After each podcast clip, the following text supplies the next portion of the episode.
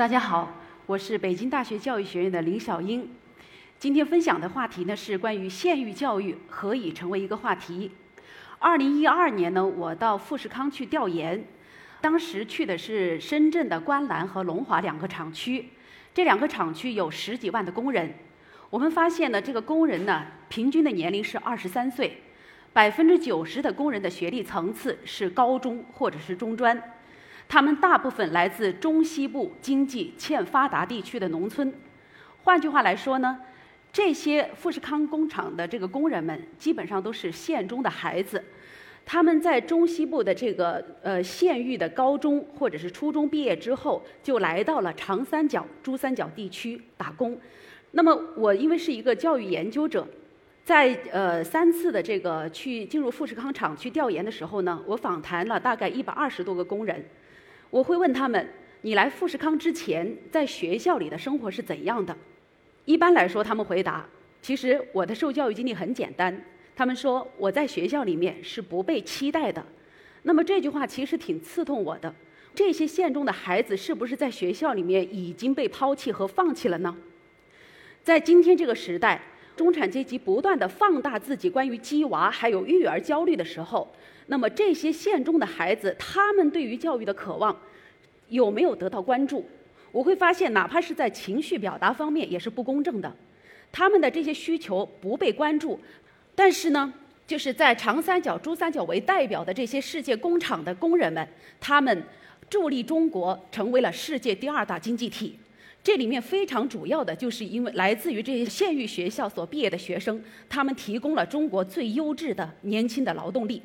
所以，县域劳动力的付出成就了我们的这个世界工厂之名。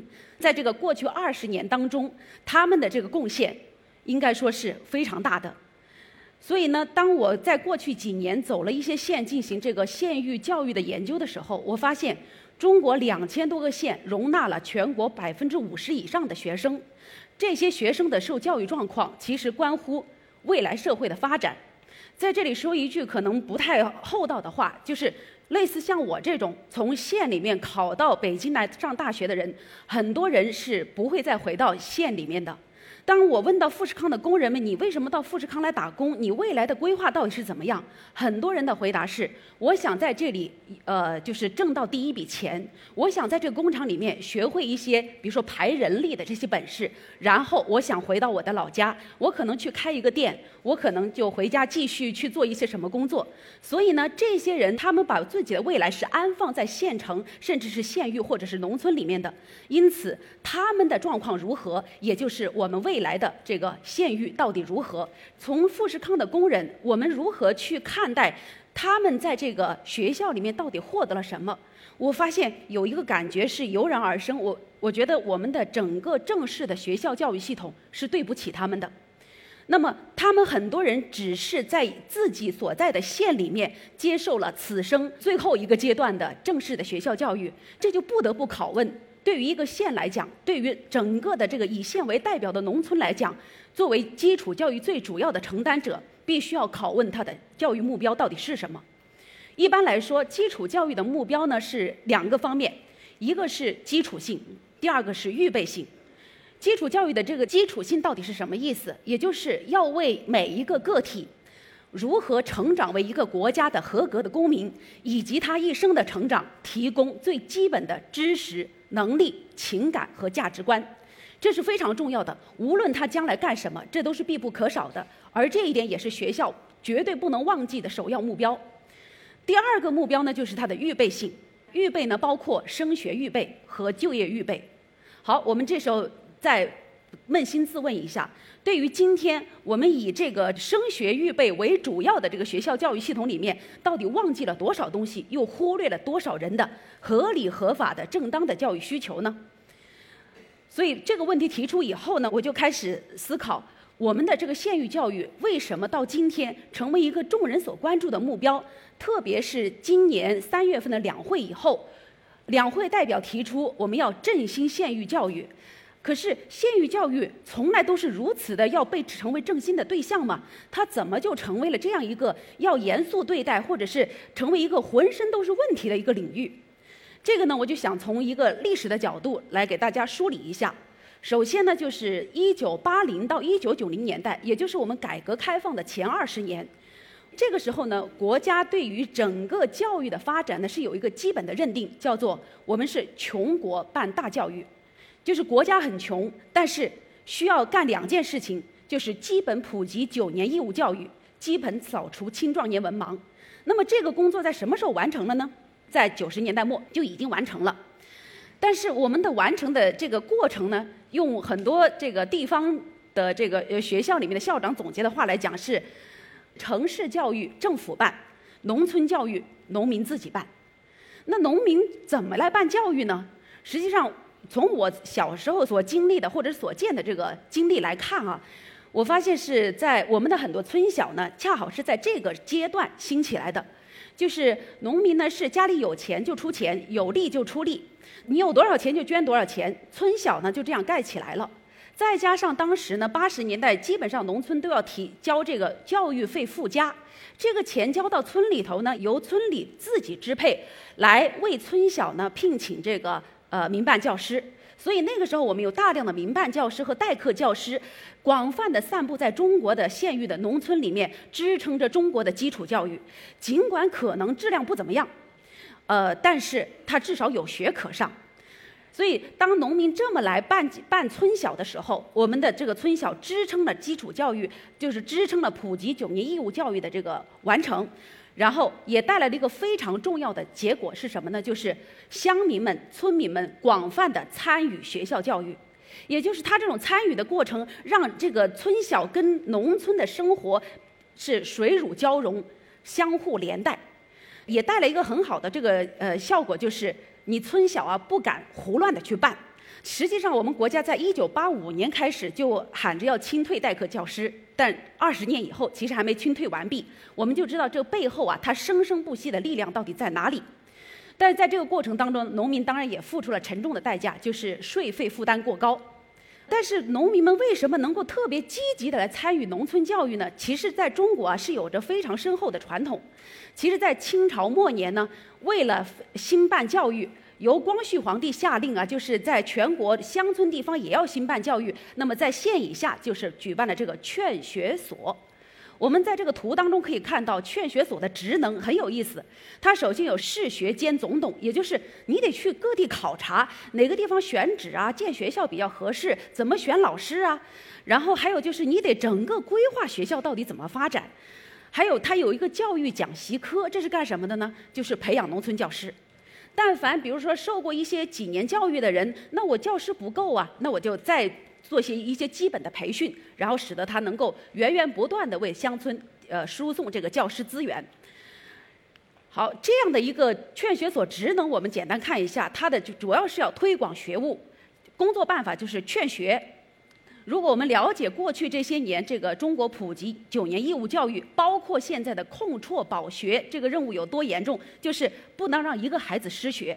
实际上，很多校长和班主任都要到学生家里头去劝学，就是你来上学吧，这是国家义务。然后这个工作实际上在清朝末年也就这么干了，要兴学，要筹款，还要开风气，还要去阻力，等等等等，这些职能实际上延续了过去一百年。我们中国的基础教育在农村的兴盛和发展，或者是普及，其实就是就是靠着这种意志，靠着这个办法而走到了今天。然后这个形成了学校与乡村非常浓厚的这个粘连关系，相互的包容，当然也相互的守望。来自乡民的支持和监督呢，使得村小的校长和教师啊都不太敢偷懒和混日子，就维持了一个学校最基本的职能。但是到二零零零年以后啊，就是我们国家的这个经济逐步发展，特别是整个呃社会和呃政府啊，包括呃学校，都对于新千年有着非常好的这个设计和向往，就是呃国家不再那么穷了，所以呢，当时就宣布，二零零一年中国是宣布，我们从人口大国迈向人力资源强国。那么这个时候，教育发展的这个呃方针或者是口号呢，就变成了我们是大国办强教育。这个时候就在九九十年代中后期提出来的要实施以县为主的基础教育管理体制，在零零年以后得以全面的落实。以县为主，也就是意味着村和镇不再承担教育行政的职能，也就是说，所有的村小都由县来管。村民们不再直接负担这个村小教师的工资等等，也当然也就不再参与这个教师怎么聘任和和这个呃资源筹措等等这些职能。它一方面呢，确实大大的减轻或者是全面的免除了农农民对教育的这个负担。以县为主的这个方式是统一的来筹措资源，统一的来招聘教师，使得整个这个村小吧教育质量呢是有的有了一个呃阶段性的提升，但是它也带来了一些问题。我们知道，当所有的教育经费由县级政府来统筹的时候，这里我可能说的稍微不客气一点，一旦手里掌握着这么多钱，如何发放和配给这笔财政呃教育财政的这个款项，就是一个很大的问题。你依据什么样的原则来分配呢？我们就会发现，就会造成一些县域教育的一些魔幻现状。当我们如果用一个经济的视角来看待县政府做这件事儿，你就会发现它有很大的这个诉求是要提高它的规模效益，也就是学校那么分散，很难管理，每每一笔钱花到每一个学校去，看不出效益来呀。因此呢，我们就会看到它有一个非常大的这个动力在哪，就是。撤校并点，当然这个政策其实呢，最开始并不叫这个，就是后来后来被这个民间啊执行成了撤校撤校并点。实际上这个政策的原型是叫什么呢？是二零零一年国务院呃颁布的一个政策，叫农村中小学布局调整政策。可是这个政策初心那么好，到很多县去执行成了什么呢？我把一些村小啊教学点撤掉，把这个学学生全面集中到镇，变成叫中心小学。然后呢，撤校并点的这个呃方式就轰轰烈烈的开展起来，直到二零一二年，呃，国家审计总署开始去审计过去这十年呐，我们到底撤了多少村小？其实撤掉的是非常非常多的。有人以每分钟计算，到底这个村小消亡的速度是如何？好，撤销并点所带来的几个方面的结果：第一，镇里面和县里面的中心学校是超大班级、超大规模。一个小学动不动呃那个几百人上千人，像贵州这些地区，小学一年级的这个学生一个班可以达到九十到一百一十人。大家可以想想，在这样拥挤的空间里面，六到七岁的孩子怎么上课？我教师又怎么上？另外呢，就是这个村里的学生上学路途遥远，就是实际上当我们城市里面喊着就近入学的时候。而农村里面实施撤校并点的时候，你让孩子们怎么就近入学？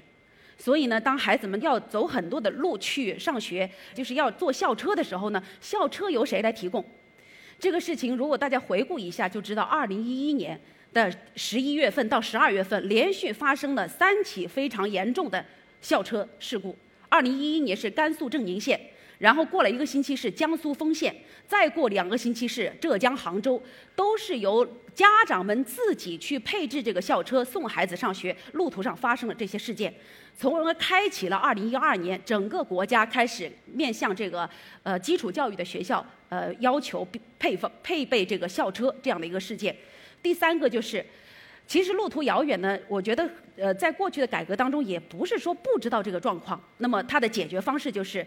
实施这个寄宿制，那么小学低幼阶段的孩子那么小就要去寄宿，你觉得这是人道的吗？这别说是不符合教育和教育心理学的要求，一个孩子赤条条来到这个世界上才几年呢，他就得投入到一个由陌生人组成的环境当中去受教育，这这会给他的一生带来什么样的影响？我觉得至少他的这个家庭的氛围和情感是没有得到充分的发育的。那么第二个现状呢，可以简单的总结为呢，就是当所当政府的这个最对优质教育的期望落在镇和县里面的时候，你说村里的人他觉得自己我反正也不被期待，所以呢，用今天流行的话来讲就是躺平了。就像一位校长说，当好的学生走了以后，面对这么多学生，中考结束之后的这个前排名前几十的全部都走了，你说我们再怎么教都没有办法体现我的工作价值。所以呢，老师呢也不好好教了，学生也不好好学。比如说，我曾经到我家乡去的一个一个一个小学去看，我就发现，哎呦，大冬天的，这个老师就在穿这个毛茸茸的睡衣，就在那儿开呃打瞌睡，就烤火，他就是一种维持的这个现状。这是我去调研的时候看到的一个学校，大家可以看从这个它的课桌椅的配备、黑板以及在这个地方就是电视机很新哦，都跟城里的差别很小。但是呢，这个学校一个人都没有了，一个人都没有。哎，我就觉得很奇怪哦，那他们家长是不愿意送过来吗？因为家长走了嘛。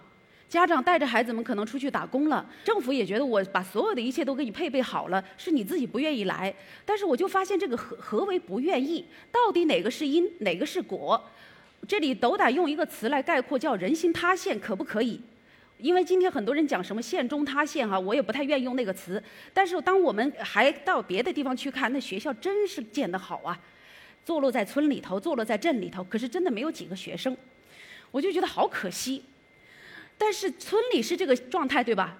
另外一个要说魔幻的另外一端呢，就是县里的内卷，这也是借用今天一个时髦的词儿来说。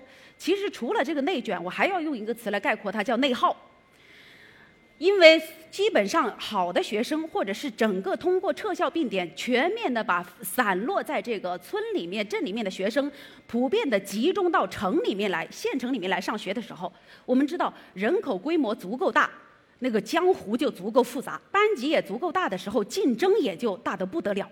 其实当大家谁也看不见谁，我在这个中学，你在那个中学，相互呢还能相安无事一点点，对吧？我就在自己的这个范围内过活就好了嘛。现在把我们所有人都放到一起，很严重的竞争就开始了，所以就构成了这个县里面的这个班级之内和班级之间非常严苛的这种竞争。这是呃县里内卷的一个方面，另外一个方面就是。我们发现，过去十几年，很多的县呢，就是引进了外部名校的资源，结合本地的这个土地财政，就是跟房地产呐什么都结合起来，就能够迅速的在一两年之内崛起一所当地的名校。外部的这个资源呢，输入这个品牌资源，县政府呢可能给一些政策优惠。一般这种所谓的新贵高中都享有一种政策优惠，就是它可以全面的去别的学校。优先招收好学生，至少我知道有些县市明确规定，这个县里中考前六百名给这个新建的这所高中，剩下原来老牌的两所高中呢，哎，你就分享这个后面上线了上了普高线，但是是六百名以后的这个学生，凭什么？这就构成了一个县里面本来可以说基于这个县的民情和风尚，或者是当地的这个社会情况，来好好的相安无事的办学。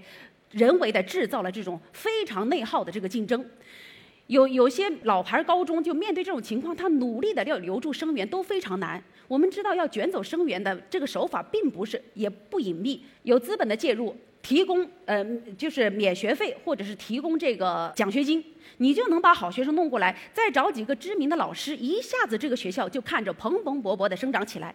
可是一个学校好，并不表明整个县域教育好。县域教育的生态可能就破坏掉了，所以呢，它造成了县域内可能是非常无端的这种没有用的这种内耗，但表面上看起来是一种很重要的这个繁荣啊，我们的这个教育的竞争的这个活力被激发了。那么这个时候，整个县里的学校，它还能够眼光向下看村里镇里发生了什么事儿吗？不可能的，因为考上这个高中的学生都被我收拢到了一起。这个时候，他们只能以县域为单位，眼光向外向上，就是我要看城里的学校是怎么搞的，我要看北京、上海等一线城市的教育改革是怎么做的，我要派整个我们学校的这个骨干教师去这些地方去学习先进的教育经验，去学习先进的教育理念。所以呢，他们就成为了不知不觉成为了城市精英教育的追随者。但是精英教育其实是不适合县域的。就基于我刚才所说的这个情况，教育的理念，它一旦进入到县域，它就全面的忽略了我刚才所说的在富士康工厂所看到的工人，他们在学校里面显然不被期待，因为他们不是精英教育的对象。所以呢，县域学校就逐渐在这种追随当中。变成了被改造、被帮扶或被淘汰的对象。当然，这句话呢也不能绝对这么来理解，因为县域教育刚才我们看到了这种魔幻现状呢，它已经变得非常的复杂，有些显得很新贵，有些显得很传统，有些显得很落后。所以呢，县域教育成为一个话题就浮现了出来。于是呢，有很多人啊以帮扶的名义进入县域，有很多的人关心农村教育。我们希望投入自己的热情和力量去帮助他们，但是在这个过程当中，也许我们要思考的是，这个县域教育能够容纳、希望接受的到底是什么？从九十年代开始，各个大学就喜欢派学生去乡村进行支教。我知道很多大学呢都希望把让学生带去这个先进的教育理念，特别这个很好看的这些教育的这个措施。但有时候我觉得，是不是跟我们整个县里面孩子的这个状况相吻合？他们他们真的是能够对应得起来吗？以教育扶贫的名义进入县域，到底应该怎么做？我走了这个不少的省份，还有一些县哈，我就发现真是民间有高手啊，在很多县里面。在我看来，称之为伟大的教育家型的这些校长，有些县的这个校长真的能做到对学每个学生家里的情况了如指掌。他不但知道教育怎么做，他还知道学生的这个状况怎么处理，学生家里的情况是怎么样。我觉得城市的这个超级中学是绝对不可能做到这一点的。所以呢，从他们的经验，我就总结了这样两条，就是应他们怎么做的，怎么才能做好，就是回到教育常识，恢复教学常规。拿别人的经验来说事儿呢，可能说显得那个没有太多说服力哈。我从我自己的这个经历说起，我呢是那个来自湖南省长沙县第六中学，我的高中是在这儿读的。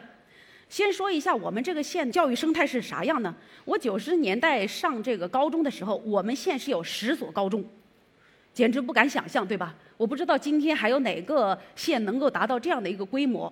当然，每个高中也就注定了规模不是太大。人人相识，在学校里面，我几乎认识所有的老师，我也认识前后两届，就是高一届和低一届的所有的学生。正是在这样的一个状态之下呢，当然我中考考得呃不好，没考上中专，也没考上一中。然后由于这个政府实施就近入学的政策呢，所以我就被分到了这个第六中学。我们这个中学呢，当然显然也拼不过除一中之外的其他高中。所以呢，在开学典礼的时候，我们这个新调来的这个校长，就是我这个图当中的这个个子比较矮的这个李校长，他就跟我们讲啊，他说：“你们要认清自己的位置，就是你们是四类分子，第一类考上中专了，第二类考上一中了，第三类呢，可能也就想方设法去了别的高中，哎，第四类等着政府派位来到了我们这里。”我当时心里想着，我们是四类分子对吧？那你就是四类校长呗。就是那那我们他就告诉我们不要去管什么一中是怎么教学啊，怎么成天的这个去补课，我们就关起门来好好搞我们自己的课堂教学，好好过我们自己的日子。所以我觉得这就是常识之一，就是师生啊相互守望，相互呵护。在这个校长的带领之下，我发现我们学校的老师都不好高骛远，就在这个学校好好教书。让孩子们安安心心的自己学习。我在高一的时候吧，成绩因为就是离一中线就差了那么几分，所以肯定是这个学校呢，呃，高一录取分数线啊比较高的那种人。在这个高一的这个好几次月考当中呢，我都考了这个总成绩第一名。大家知道我的班主任给我的评价是啥吗？就是在那个成成绩单的后边写上什么呢？山中无老虎，猴子称霸王。哎呀，这个多么的言简意赅哈！我觉得我们学校就给我这个常识，就是你固然是很好，其实还是山外有山，人外有人。第二个常识是什么呢？就是在我们这个学校，因为我们不跟别人比，所以呢，我们就在里面奉行一种什么样的这个学校的理念呢？我们校长讲了，以及包括我到现在还记得我的高三的这个语文老师都说的话历历在目，就是只有玩好才能学好。就是先要学会玩才会才知道怎么学。现在听起来简直是匪夷所思，但是当时听起来特别的正常。我记得到高三的时候，我的语文老师还告诉我们说：“大考大玩小考小玩不考不玩这就是我们真的，我到现在都还记得很很清楚。不是像今天这样逼逼着孩子抓住一切的时间，什么只争朝夕。所以在我们学校，我们这个校长是他管这个纪律，他的这个做法就是。相信学校的安排，严格遵守学校作息时间。凡是不应该学习的时候，坚决不允许学习。晚上三节晚自习，你要是胆敢在晚自习中间十分钟、二十分钟休息的时间还在教室里看书，会把你轰出去的。他们深深的知道，只有在玩的时候好好玩了，就像我们的这个老师说，就校长说的，玩的黑汗水流，回到教室你自然想学习。第二点是回到教学常规。我想说两个教学常规，而这两个常规在今天已经全面被打破。第一个常规是，我是九五年上的大学，到了大学之后，我们全班三十九个人，我才发现我一个人，只有我一个人不是来自于省重点高中。我发现几乎我的大学同学里面，在高中的时候都是高一就开始被引导性的分班，就是分文理科。甚至有些特别知名的学校，就是在初三毕业的时候，进入高中刚入学的时候，学校就不断的告诉你，你要想好了，要决定读文科还是读理科。我心想，天哪，我就感觉到后怕，就是我们学校从来没这么要求过。实话告诉大家，我们在高二毕业的时候，我们学校才通知你要选科了，你要选择读文科还是读理科。在此之前。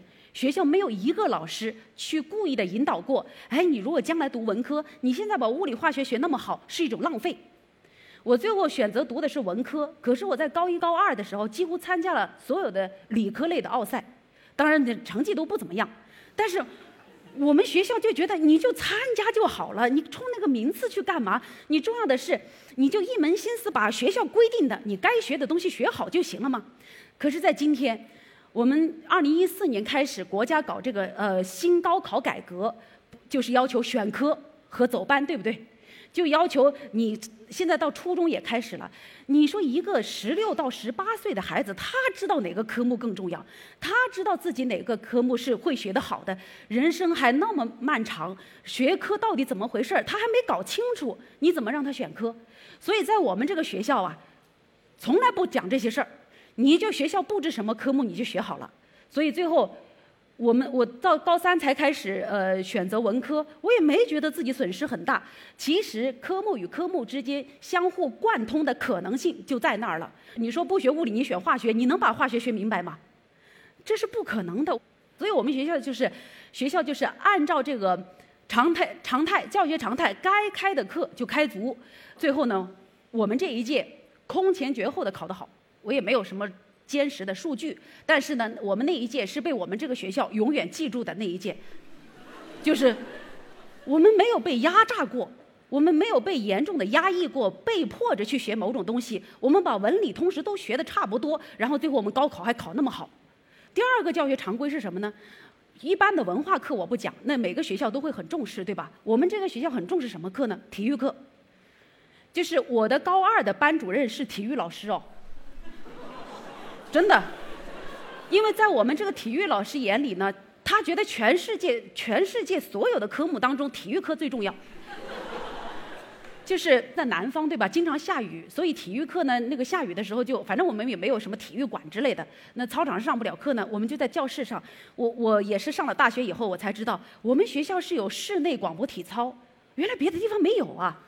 哪怕是到高二的时候，我们的体育课在室内上，我们会下象棋、下军棋，各种这个设备都拿出来了。大家看看我这个学校的这个长相，就这样。我们所有室内体育课的这个小器材我们都有，然后所以就下棋呗。有的时候好不容易等到天晴了吧，我们的自习课也改成体育课，就是希望我们能够出去玩儿。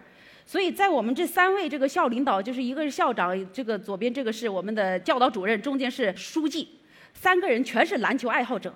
我，对，我们在经常呃，就是吃完晚饭以后，在操场上就喜欢看教工篮球比赛啊，学生的篮球比赛啊，就是这样。所以体育课的强调呢，使得体育课绝对是教学常规非常重要的组成部分。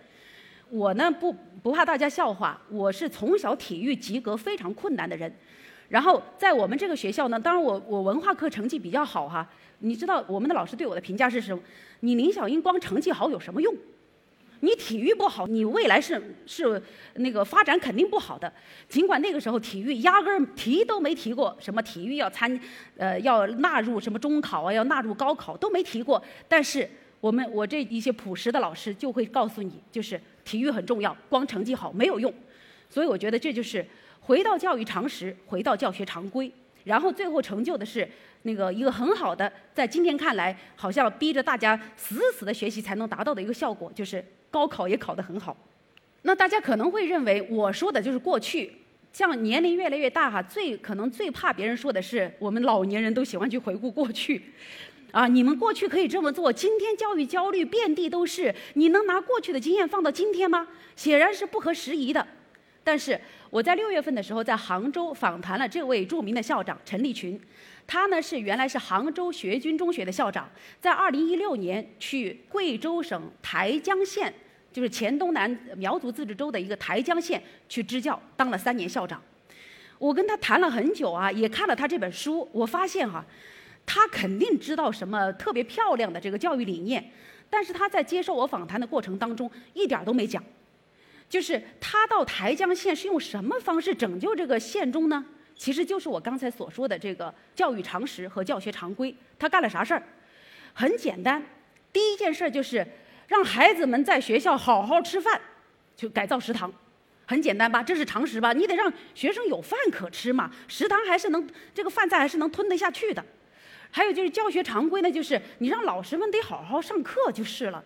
他去听过一次课，发现一个老师在讲作文怎么开头，这个老师讲到第三点快结束的时候，发现哦吼讲错了，我刚才讲的是作文怎么结尾，把这个校长给气的呀，当即决定把这个老师开除。他说教学能混成这样，当然你们这时候肯定会想到，刚才有一些校长说了，就是好学生走了，那我的工作价值怎么体现呢？一方面这是事实，另外一方面也成为很重要的借口。你你此生当个校长，当个老师，你只能教好学生，这不配叫老师。所有的学生在你手里，你都应该好好对待。他没有用什么花里胡哨的这个呃策略啊，什么这个措施，就是刚才所说的这些非常朴实的这个做法，实现了三年之内，这个他们每一届学生是一千多人啊，这要说的大规模，呃，一个学校三千多名学生。然后一千多名考生当中，两百多个一本上线，二本上线率达到了百分之九十多，就是将近是百分之百的学生全部都能上大学。你会发现，简直是不可想象。原来这个县域教育、农村教育是如此好的一块沃土，你只要愿意施肥，你只要愿意浇水，它就会生根发芽。可是它被遗忘的太久了，它在我们整个优质教育的改革的滚滚大潮当中，它被碾压、被忽视。它不被期待，我觉得这就是问题。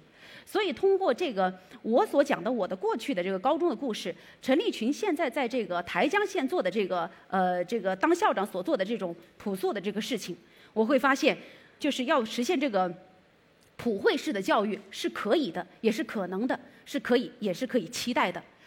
但是呢？我又走到其他的县，发现哈，当有些县域的教育达到了这样的一个层次之后呢，一本上线率提高了，然后二本上线率也这么高，那我们能不能出几个北大清华的？这就考验的是地方政府官员呢对于什么呢？教育 KPI 就是普惠式的教育和精英式的教育，你到底选择哪一种？几百个一本和两个北大清华，你会选择哪一个？这成为。呃，就是普惠式教育还是精英式教育，在地方教育当中的一个政策选择。实际上呢，为什么他们都有这种向往啊？这个所谓像高远的理想一样，实际上是因为一个清北的学生，在我们今天的这个教育的这个考量或者是考核评价体系当中，它可以掩盖很多的瑕疵。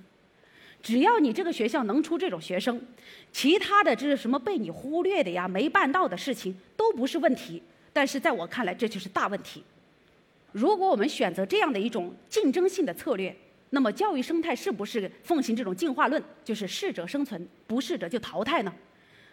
也许在经济领域可行，在这个自然界可能也是可行的。但是教育作为整个人类社会守护着最奠基性的一个领域，是不可以这样干的。那么县域教育作为整个中国教育改革版图当中的这个末端或者是基层。我觉得这是我们今天就是在这个地方要讨论的一个话题。在今天的这个很多的这个宣传和舆论领域呢，我们都会看到很多个体的情怀，我们会去宣扬很多某一个校长是如何用一己之力发扬这个牺牲精神，去拯救一个学校，去拯救那么多的学生。个体的情怀很宝贵，但是它的可持续性，我觉得是要考虑的。甚至我经常会觉得，不知道哪一天这样的一个桥梁就会塌掉。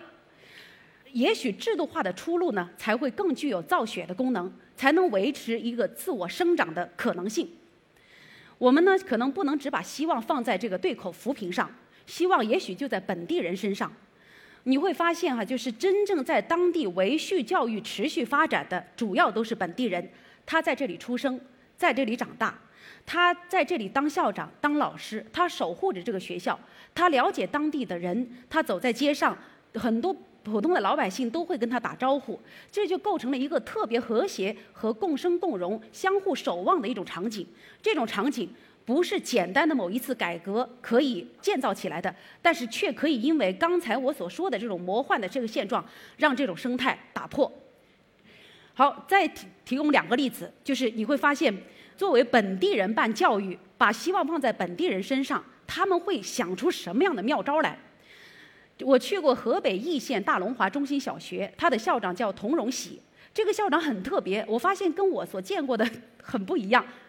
他就想方设法，真的是省那个怎么样从有限的资金里面，然后去节省钱来办什么呢？就是让这个学校的孩子接受特别好的素质教育，接受很好的这个音体美的教育。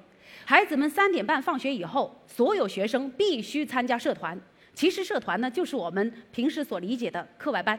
所以这个学校我拍的图片有足球课外班，有手工课外班。有这个美术课外班，还有课外的军乐队。也许它并不是很专业，当然在我看来已经足够专业了。这就意味着什么呢？家长就是孩子们对教育的所有需求，在学校里面就可以得到全部的满足。当然，我们也可以说，因为它是农村呐，啊你你那个他有这个需求啊，不会受到来自家长的这个反对呀。我们再来看另外一个学校，就是北京海淀。海淀其实也有类似像农村这样的学校的，这个上庄中心小学我也去过好多次。这个学校的校长也是本地人，他也守护着这个学校，他在这个学校待了三十多年。我呢跟他的接触，我发现这个毛向军校长他应该很有本事，跳槽到城里的好学校，对吧？但他不走，他说我就是上庄人，我就在这儿好好的教我们的孩子，条件确实艰苦，但是他说我不觉得苦，所以他们学校啊。除了这个有一般的体育活动以外呢，他还他说我的学校的孩子尽管也算是农村学生，但是我得让他们见过世面，所以他也办了什么滑雪课外班。哎呦，我当时就想，真够有本事的哈！我我以我这个不带以最坏的恶意来推测人的这个倾倾向，收钱吗？然后这个，因为我们从那个什么教育焦虑、育儿焦虑的角角度一看，只要学校多办一个班，就会想到要不要钱。在这两个学校里面都不是问题，他们都有办法解决，就是因为他们都是本地人，没打算逃走，没打算跳槽，在这儿好好的跟着孩子们一起过日子。所以呢，县域教育中哈，我觉得应该保持和留住的呢，就应该是这样一些东西：学校呢，要尽可能多的满足教育需求，家长无需补充额外的资源。那么，当家长无需补充资源的时候，那就是。各安其位，各得其所，家长就干好自己的活儿就行了。在孩子一生的最高学段呢，学校应该提供最完整的文理通识教育。也就是说，有些人注定是考不上大学的，这个话大家不要骂我，因为，因为这就是现实。我们经常是罔顾现实，但是有些人注定考不上大学，他难道就不应该在学校好好被对待吗？如果他。一辈子注定了只能高中毕业，那么你高中必须让他文理兼通，让他获得这一生最基本的文理科的知识。可是今天我们在忽悠着这个学生们的高中选科，大学呢却要求大学生什么呃模块啊、分布式啊，就要就要进行通识教育，这是一种本末倒置。在这个文理通识教育当中呢，我觉得选科是过早的把这个选择权交给学生，这是学校的。不负责任。另外呢，就是如果说在县域教导教育当中不断的强调成绩，会恶化同学之间的关系。因为有很多人，如果说只是受了一个高中教育的话，这就意味着他一生中最重要的情感关系是在学校当中养育而形成的。家庭是他来到这个世界上第一个场所，第二个场所就是学校。在这里面，最好给他提供很重要的友情，甚至是爱情。因为他从这里毕业之后，就是要忙忙碌碌的去谋生，这种情感资源将会支撑他一生。最后呢，我想呃总结的是何为本真的教育？我们强调教育要回到它这个本来的这个状态。实际上，教育可以做的很简单，就是人跟人之间的相互影响，是在人跟人之间的相互的互动当中完成的，并不只是成绩才是我们所看到的真实，才是我们应该得到的数据。情感和关系的这个养育，也是学校教育当中应该赋予的。最后呢，就是我今天讲到的很多都是这个县域教育当中的这个现象。里面有好的，也有坏的，这是我们在推行城镇化进程和这个经济发展过程当中不可忽视的诸多的这个现象。但是呢，这个教育啊，它是它不是经济，它也不能完全用经济的逻辑来思考。这里面一定要奉行以本真，就是回到教育本真的这种教育的评价观。虽然它不是经济，但是经济越落后的地方，教育越应该给人以希望。好，谢谢大家。